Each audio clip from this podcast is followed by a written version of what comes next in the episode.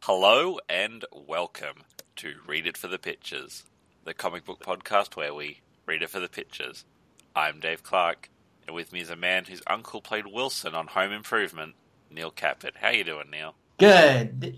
Today we have two comics, neither of which is Marvel or DC. The first is Shirtless Bear Fighter, written by Jody Leheup and Sebastian Girner, illustrated by Nil Vendrell. The other one is Shining Armor, ROM versus Transformers, number two, written by John Barber and Christos Gage, illustrated by Alex Milne. Interesting picks this week. Uh, both were not what I expected. Well, what were you expecting from a comic called Shirtless Bear Fighter? Well, I guess I don't know. Image has been putting out a bunch of like interesting books that sort of have funny premises. Like there was what was it? It was the Goddamned that they started. Oh, it should be a fair way along now, which was supposed to be a noir set before the biblical flood. Which that sounds like a funny premise, but they played that completely straight faced and serious. Hmm. And uh, you think I'd have more examples ready to go, but no, this is like straight up a comedy. Like not that far from what you'd see on Adult Swim. Before we get into that, I have a very special announcement to make to the listeners. Alrighty. Listeners, at Read It for the Pictures, we're pretty much a two-person operation.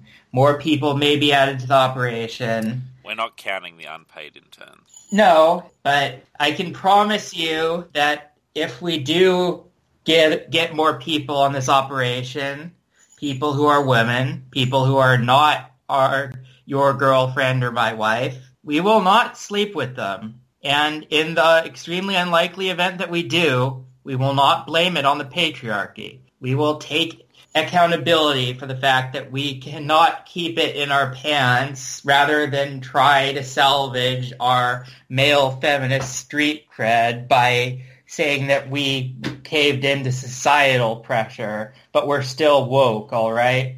Yeah, that whole Joss Whedon thing this week. Yeah, in a way, it's satisfying because I didn't think Firefly was that good, so it's somewhat vindicating to see the internet turn on him. But yeah, terrible situation all round.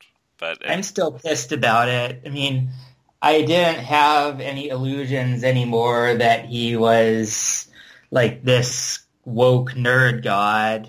I haven't had those illusions since I was in high school, but to, to find out that he did something like this, and now I'll never be able to watch Buffy again without wondering which of the actresses he was sleeping with. Yeah, but rest easy, listeners, because we're committed here to never using our podcast fame to sexually harass women. That's a weird thing to say. But Correct. Yes, our podcast fame will open doors for us, but we will not use it in a coercive fashion to open pants. yeah, but anyway, uh, moving on to the comics of the week, starting with Shirtless Bear Fighter. Yes, this comic is not what I expected either, but I didn't know what to expect. I guess we should go over the basic premise of this. Uh, yeah, there's a man who fights bears, usually shirtless, and Well, he was raised by bear.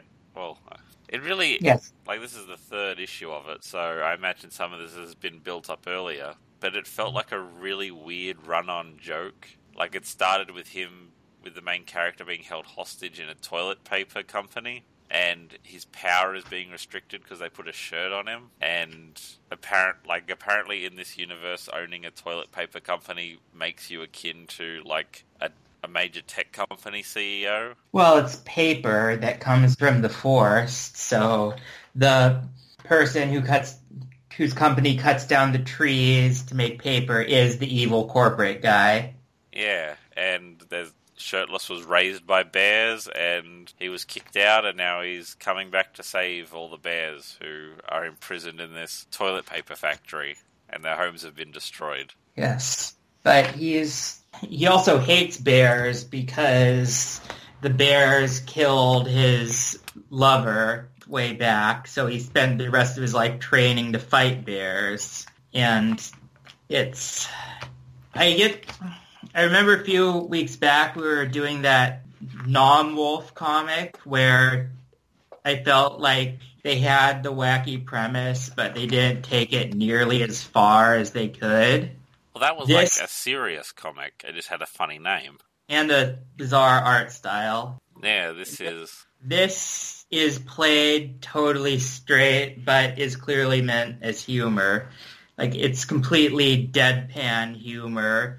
It's basically a B movie, and the B doesn't just stand for bear. like it almost gets serious. Like they have this, uh, like they, for the most part, there's it's flat color. Well, not flat coloring. There are gradients, but there's not much in the way of lighting. Everything is just the color it is. Until you get to this uh, scene in a cave where they're having a serious conversation around a fire, and just in case you thought this podcast hadn't like hadn't been rotting my brain, the first thing that came to me is this is exactly the cave scene from Metal Gear Solid Three. Oh, I've gotten to you with the cult of Metal Gear. Yes, so having a serious conversation around a fire, and it's like, oh, my wife died, and it's like, oh, this comedy comic's going to get serious. You turn the page, and immediately there's a pixelated dick joke. Yes, there.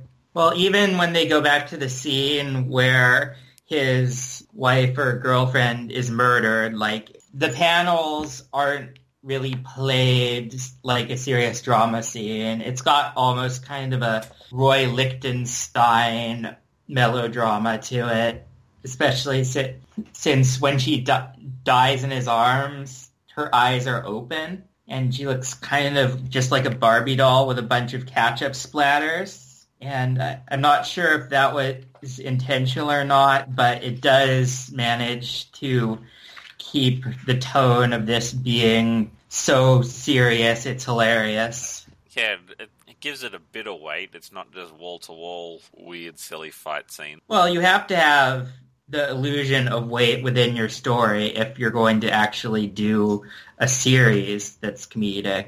Like this isn't this doesn't have the same tone as later Simpsons episodes where it's just trying so hard with everything to be as wacky and over the top as possible and is just incredibly tedious. Here, the story and art makes sense within the world. Like it's a coherent world with consistently defined characters. Everything's just of unbelievably bizarre subject matter. You say you say define characters, which I'll give you that, but this conversation with the big bad guy strikes me as very similar to that um the villain in the Grumpy Cat Garfield comic we talked about. Well, first of all, we're in a political climate where the cartoonishly over the top corporate villains who have literal golden toilets and take a shit in them in the middle of their Politics warning. Politics warning. th- their monologue. Those guys are currently holding office, so I'm. I mean, yes, he's not a particularly strongly defined villain. He doesn't need to be, and he's credible. And I imagine that were he real, he would have a position right now as the U.S. Secretary of Forestry and Wildlife. Yeah, his it appears that his like his character is summed up by first you get the toilet paper, then you get the power. Then you get the women. Yeah, it's not a serious comic, but it's it made me laugh. I did get a few good chuckles out of it, I'll admit. I don't think that, if anything, I felt like the tone at times was too straight. Like the opening sequence with the FBI agent's flashback with her trying to save her cat from a tree and as a child and falling to well, of course she survives. I don't know about the cat that was haunting me the entire reading experience. I'm not sure what that sequence did to really further it. I mean, the cow is fairly cute, but that she doesn't take orders and she does what she has to do to save everyone, which is what happens in the main story. right. Well, they're all it, they're all very broadly defined archetypes, and she is the FBI agent slash love interest ish. I would not be surprised at all if they she did end up falling for shirtless. Yes, he's referred to as shirtless. Yes, I assume he doesn't have a surname, but unless Shirtless Bear Fighter literally is his name. But she is the one character who's played pretty much straight in character design. And Yeah. to this book's credit, the scene where she's changing in the cave is not done male gazily. Like she is covering herself up while she's do with her vest while she's changing, and shirtless is fortunately looks away when asked, at least. Going from this little bit of a intro with the female character, like you have the like the flashback to the childhood, and then you see her like spot like spying down at the toilet paper factory. Like it almost like plays as serious, and then you cut to shirtless, tied up, like his mouth stuffed with toilet paper, being interrogated by a bear with an eye patch. And yes, that's when the book comes clean about what its tone is supposed to be. So I don't It's know. certainly a bit of whiplash for when we get we're, we're reading this as a single issue. I imagine that it's a bit of a breather in the wackiness in the collected story. Yeah. Oh yeah, and shirtless's shirt, the one that d- removes his powers, it says the right to bear arms, and it has a cowboy who literally has big furry bear arms on it. Yeah, it made me smile. It, yeah, it, it's funny. Along with every single shot of shirtless, like being tied up, he's just they've given him the angriest face, like this insanely over the top, exaggerated angry face. Well, you'd be angry if in that situation too.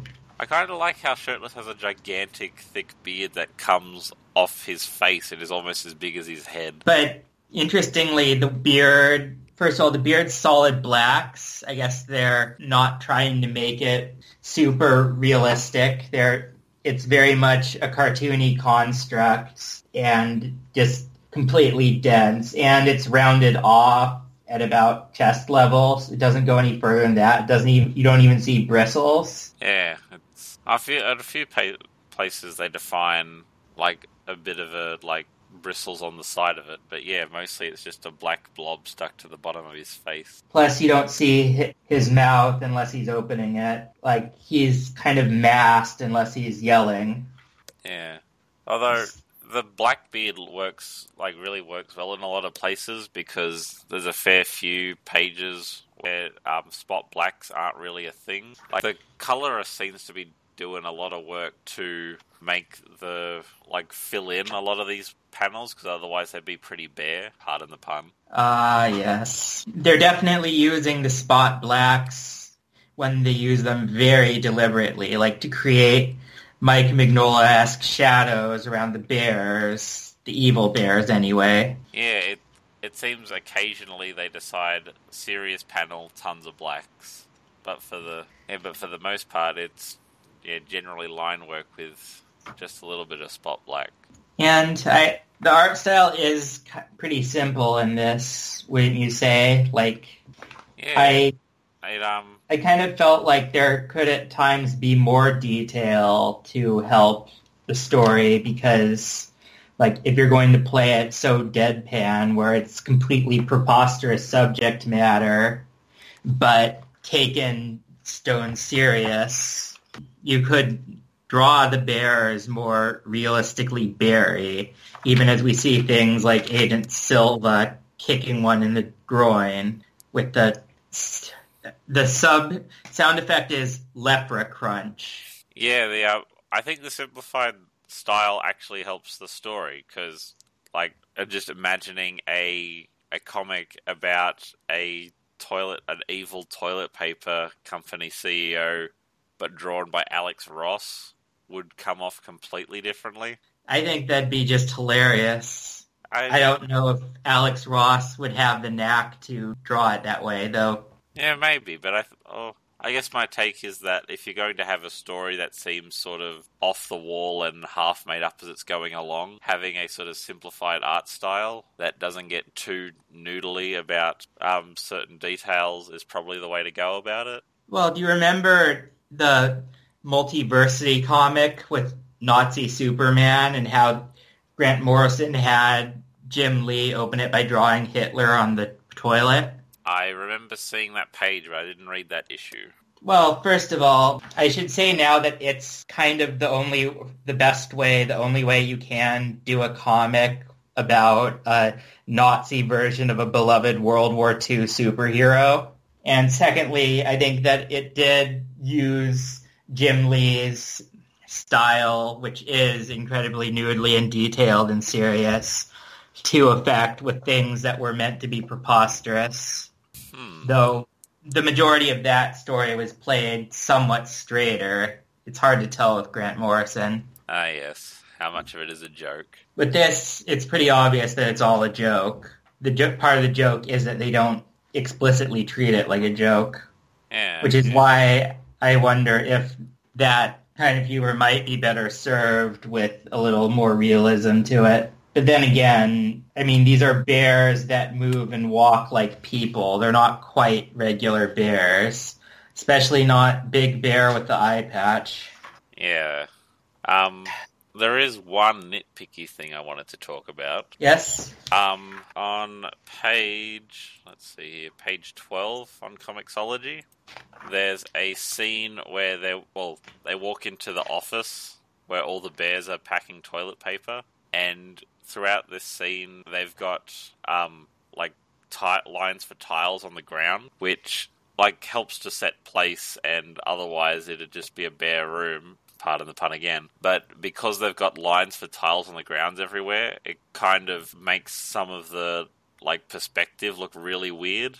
That's true. It's well, the tiles don't really look like organic tiles. It looks like a grid set in an angle that they added stuff to after the fact. So yeah, that even just glancing at it, the perspective is a bit off. Yeah, with this Yeah. um in the middle of that uh, page twelve with the two bears walking towards them. If you Well, that one's definitely off. if like, you extend those li- like the lines of the tiles up, they they meet a focal point which is a fair bit above the panel, and because the focal point's above the panel, it implies that it, a viewer is looking down. But the bears drawn on the page, they don't like they're drawn as if they're being viewed head on, and so yeah, the perspective kind of falls apart whenever these tiles are around. Well, on the scene where Agent Silva finds shirtless, tied up, and shirted, the tiles are used more effectively. Partially, I've noticed that because when they have the lines on the tiles disappear in favor of shadows being cast, Yeah, It they works uh, yeah they're better. not as meticulous about the tiles in the interrogation room, and like that draws less attention to it. But yes, perspective is tricky, folks. I know it. It's a relatively minor complaint in the scheme of things. Yeah, but for this silly comic about bears and the punching thereof, it's not a deal breaker. No, I wouldn't say that. Also, I should note just in terms of a lot of this, the appeal from this comic podcast, I think, may come in the viewer imagining the kind of weird shit we're describing.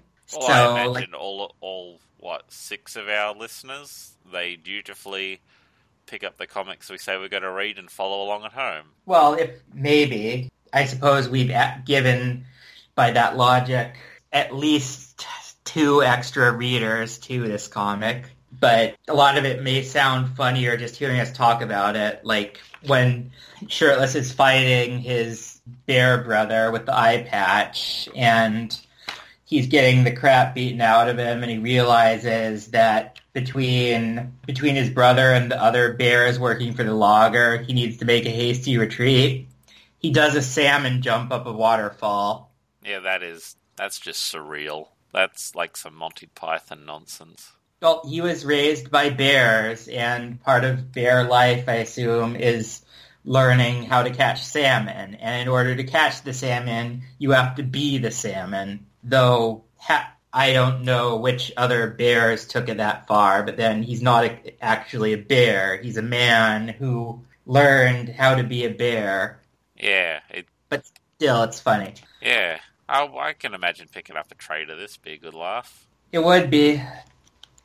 It's it was a good comic, and I'm glad we read it. And if if I was going to do a shirtless bear fighter comic, I, I'm hard pressed to think of a better way to do it. I mean, maybe I'd do the art style a bit more serious and realistic, but then, I mean, I can't even imagine what this would look like painted by Alex Ross, so maybe you have a point there. If I was going to change anything about this, I would make it more Looney Tunes. Really? Like a toilet paper, like a toilet paper CEO and a man who was raised by bears. Like you could almost play that off as a um like a Wiley Coyote Roadrunner thing. I I mean that's how I do I it. suppose. But yeah, it's Oh. like part of the reason we have to talk about the story in these episodes. We can't just talk about the art exclusively, is because the art is a tool used to con like that convey the story. And if you change the art, you change how the story is conveyed. So Well, without the art, the story is just a script. Just like how uh, it's the best script in the world won't succeed if the director and the actors and the cinematographer and the costume designer and the set designer aren't doing their jobs. A comic can't succeed without its artist. Yeah, but yeah, like it's like the style that is a, uh, used is part of this, like how like the story that's told. So like this being exaggerated, cartoony, and simplified is part of getting across like what the story is. Like this could be super bleak, but we're like we've almost glossed over the fact that this involves him telling a story about how his wife was killed by his like adopted brother. Yes, and of course, when he's being tortured by his brother in the toilet paper factory, he's like, Tell me, brother, how does it feel to be weak, to be fragile, frail, human, just like her? Yeah, and that sounds serious, but if you haven't read the comic, but he has this, but Shirtless has this really stupid, silly looking, like angry grin on his face. And so it just Oh. comes across as a surreal, like it's surreal that his brother, his brother's the bear, by the way, is like, yeah, torturing a guy with toilet paper in his mouth. And his face literally turns red when his skull is being pressed on by the bear's paws, so, Yeah. But yeah, good read, funny read. yeah.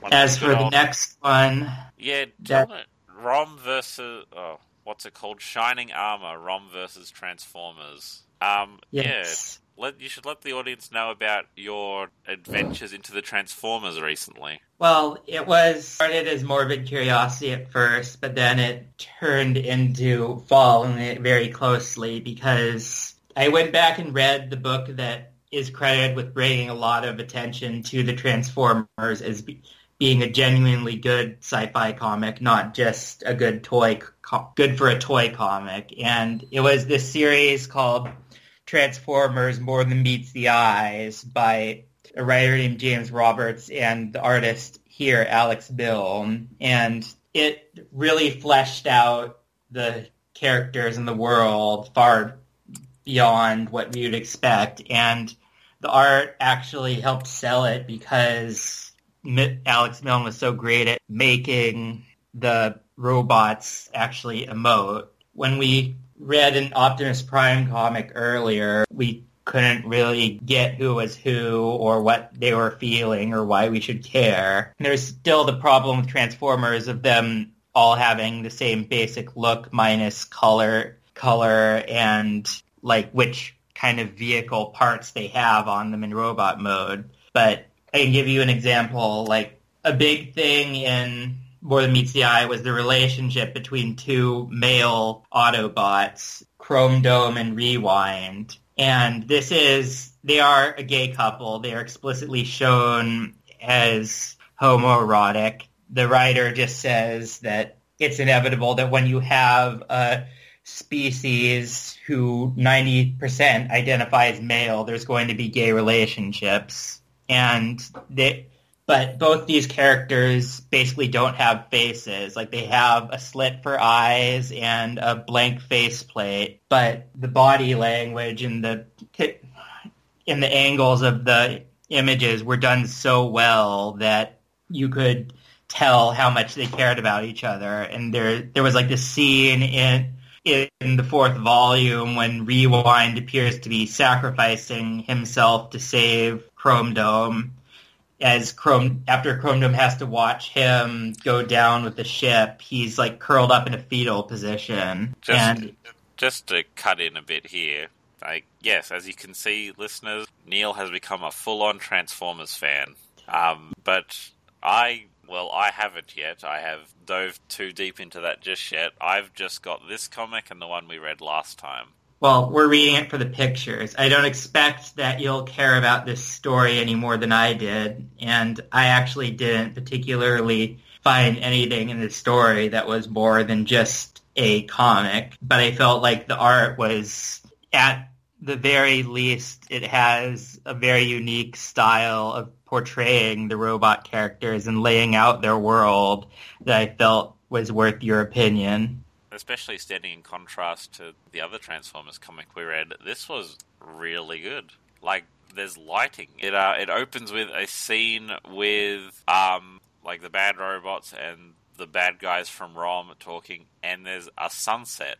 And the sunset is changing the colors on all of the characters. They're not all just like bright blue and bright red like they would be on the toys. And there's like directional lighting. They've like they've set up like they'll be standing against the sunset, and like half of them will be in like shadow and cast like casting a shadow. It's like, ooh, this is a step up from before.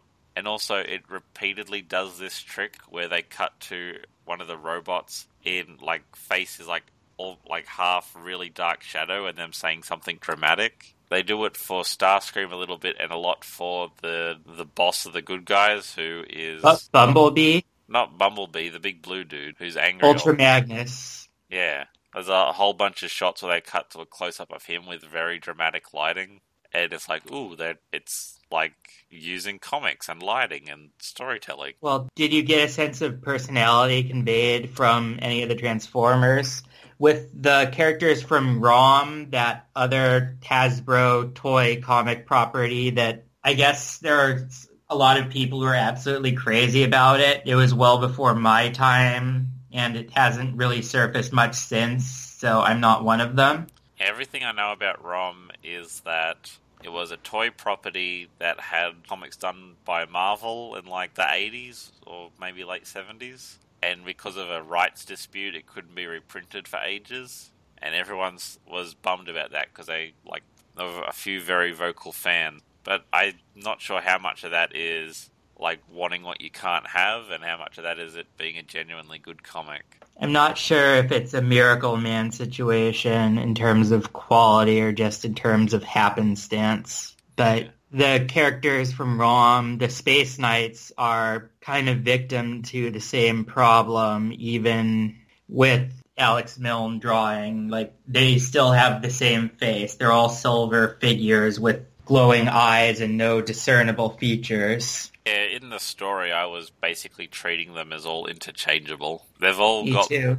yeah, they've all got this. I guess Rom's deal in this is that he's super duper committed to protecting everyone. He's like, yeah, he's a good guy, and it's like we we must hold them back even if it costs us our lives. And they they've all got that attitude, so they all just sort of read as like, yeah, the same dude. But as far as the actual Transformers, like really, there's Bumblebee, who's bright yellow and a rookie. Um, there's Ultra Magnus, who is the asshole boss who seems to be fine with just killing people. Well, he's basically played as the by the book cop who follows the rules with a Judge Dredd level of fastidiousness. Yeah, he's yeah. Judge Dredd's a good comparison. And there's um, Starscream, who's the evil guy, who's like a cackling supervillain. He's a bit more complicated than that these days because following the various developments in the Transformers universe, he's gone from being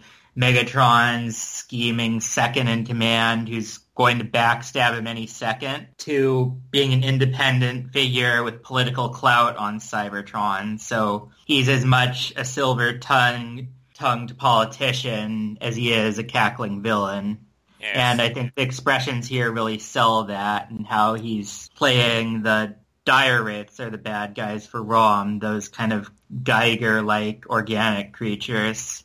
Yeah. Uh, well, yeah, bring back the expressions. Like because op- like Optimus Prime like has this faceplate on him, so you've really only got his eyes to work with. But I believe all the Transformers here here have mouths, and so they can have expressions. Which yeah, and like yeah, there's Bumblebee, Ultra Magnus, Starscream, and the others. The others are just subordinates to those three, though, so they don't really.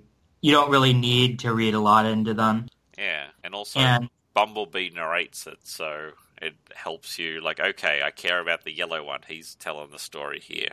and his face, it, Bumblebee's face is even more expressive than the others, the point of distorting kind of cartoonishly when scared. I imagine they expected like fans who had read the really old rom comics to pick this up. So scaling back like the cast really does help a lot.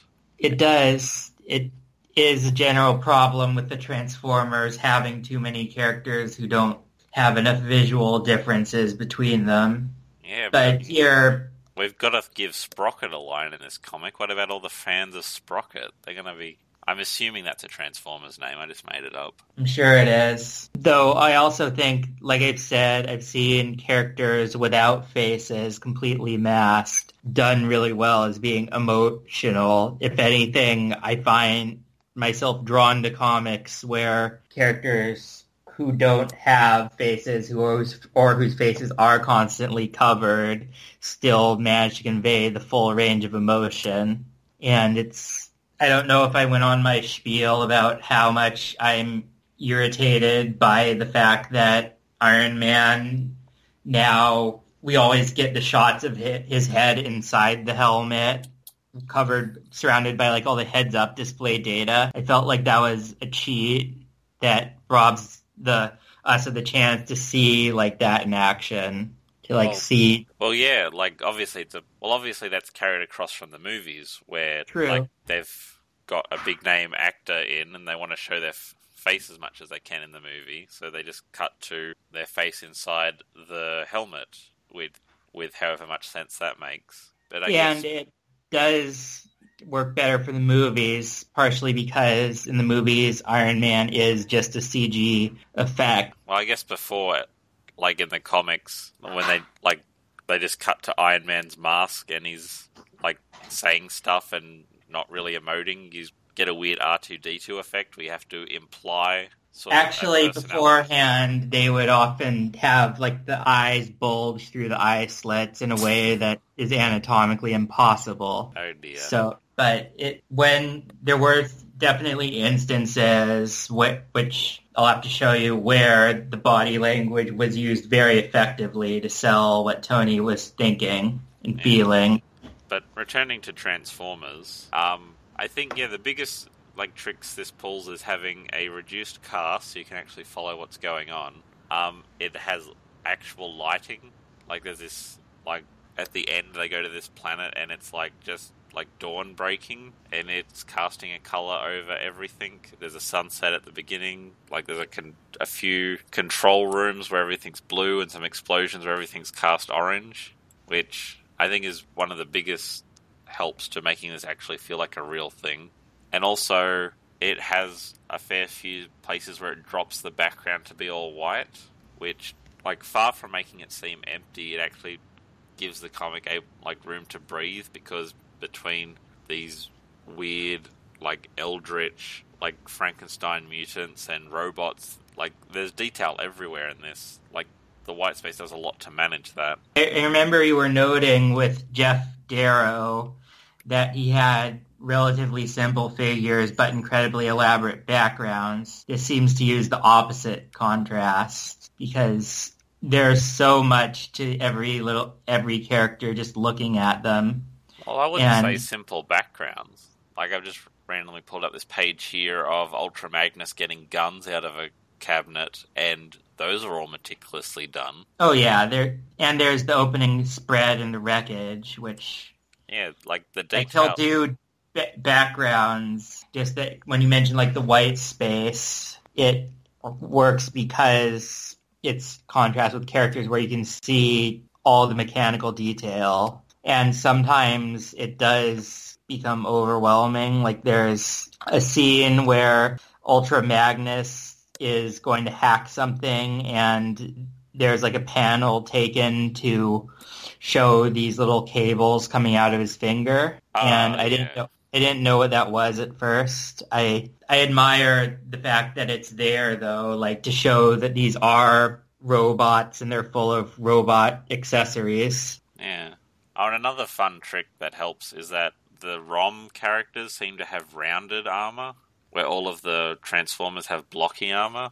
Blocky, but here they're still organic shape shapes. They don't look like a humanoid form in squares. Like you can see blocks of armor, but you can also see mechanical joints and textures. Like with Starscream, there's a, his forearms are pretty simple, but the joint you can see the joints. You can see that Yeah. he's not just a set of cubes. Yeah, so I'm not sure if that was a thing in the original ROM design or whether they've been smoothed down to increase the contrast between the two properties just for this comic. It was kind of a thing with the original ROM. Like he had a pretty blocky uh, chest, but most of him was fairly smooth. This completely smooths him out, which also helps to make him and the other Space Knights different from the Transformers. Wraiths are even more elaborately organic, but they were always like the weird alien creatures. Yeah, in a way, we also have to compare this to Grumpy Cat Garfield like we did with Shirtless Bear Fighter because, like, this is also a crossover. And it's kind it seems like kind of a vehicle to help reduce ROM by carrying over on the Transformers popularity since it is using Bumblebee, a character who's pretty iconic in pop culture now, as the narrator puts everything from his lens, so it's okay if you don't know who the Space Knights are. yeah, this is more like an issue of a Transformers comic where they bump into Ron, into Rom, more than it is a crossover. I think. Yeah, it's obviously like told from the tran from Bumblebee's perspective, and like the main, like it starts off. Uh, I, I guess the like the villain is like the villains are equally the Rom tran- uh, the Rom villains and the Transformers villains. But yeah, it um unlike Grumpy Cat Garfield, which sort of split it right down the middle 50-50, this feels more like a Transformers joint with Rom in it. Well, the 50-50 didn't work as well there because Garfield and Grumpy aren't that different from each other. Yeah, they sort of had to push them slightly in different directions. But Here, yeah, it's still a tale of good good guys and evil guys and clearly defined camps, but they do manage to get some mileage out of the initial misunderstanding with especially since the cliffhanger uh, splash page at the end is Rom blasting a hole in Ultra Magnus's chest. yeah, but we, we don't like Ultra Magnus. Like, I mean, I do because he's an asshole boss, and I think that's funny. But in in the More Than Meets the Eye series, he was played pretty well as someone who was gradually starting to loosen up a bit around the other characters, and this was also done because he had loyalties to another faction. He was working on their behalf, but he chose the tra- Transformers he was working. right, you're losing me, Neil. Ah, god damn it! Why? He he was going slowly good. Yeah, okay. Why can't I just leave it at that? It's Moving on. It's all right. Eventually, we'll do that Power Rangers episode, and I'll be the insufferable one. Yeah.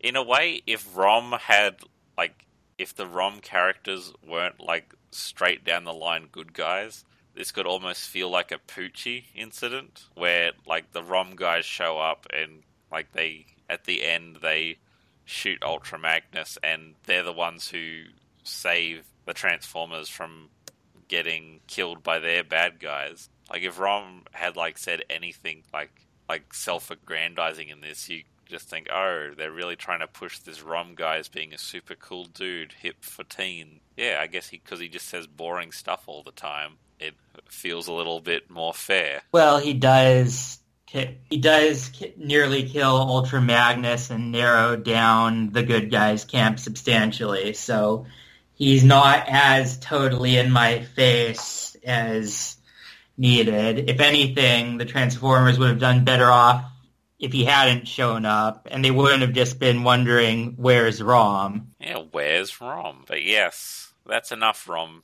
for now. Uh, well, you're on a big Transformers kick. Maybe you can tell us a bit more about how things go with Rom. Okay, but I wouldn't be surprised if he dies on the way back to his home planet. No, not Rom. So the thing is with that Poochie episode, like everyone uses it to bash new characters who are being promoted too hard, whether they actually are or not. But nobody seems to mention the other fact that Itchy and Scratchy had lost popularity with the kids. And after Bart, Bart and Lisa are watching Itchy and Scratchy Classic at the end and commenting on how the show is back to its, how good it used to be, they just get bored and switch the channel. So it's more complicated than it gets used repeatedly in various discussions over TV and movies and comics. Yeah, I, well, yeah, the earlier Simpsons had a lot of hidden depth. But yes, uh, moving on. Well,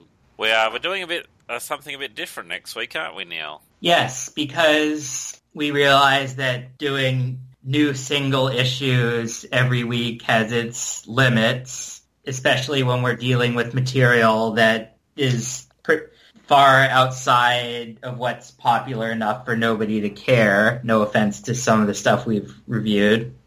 We're going to try doing whole graphic novels next time. In this case, we'll be doing the first book of 30 Days of Night by Steve Niles and Ben Templesmith. Yeah, um, instead of having to like find a few things in the weekly solicits where some weeks have been pretty bare, we're going to, well, at least for one episode, we'll see how we go. But this we'll... week was bare in a different way, it turns out. Yes, I do say the word bare a lot, it seems. But yes, we're going to try, like, doing few, like a few just graphic novels that have, are fairly old, but it'll, will obviously have a wider range to choose from and maybe choose stuff with more distinctive art styles. And 30 Days of Night is a good example of that. Yes.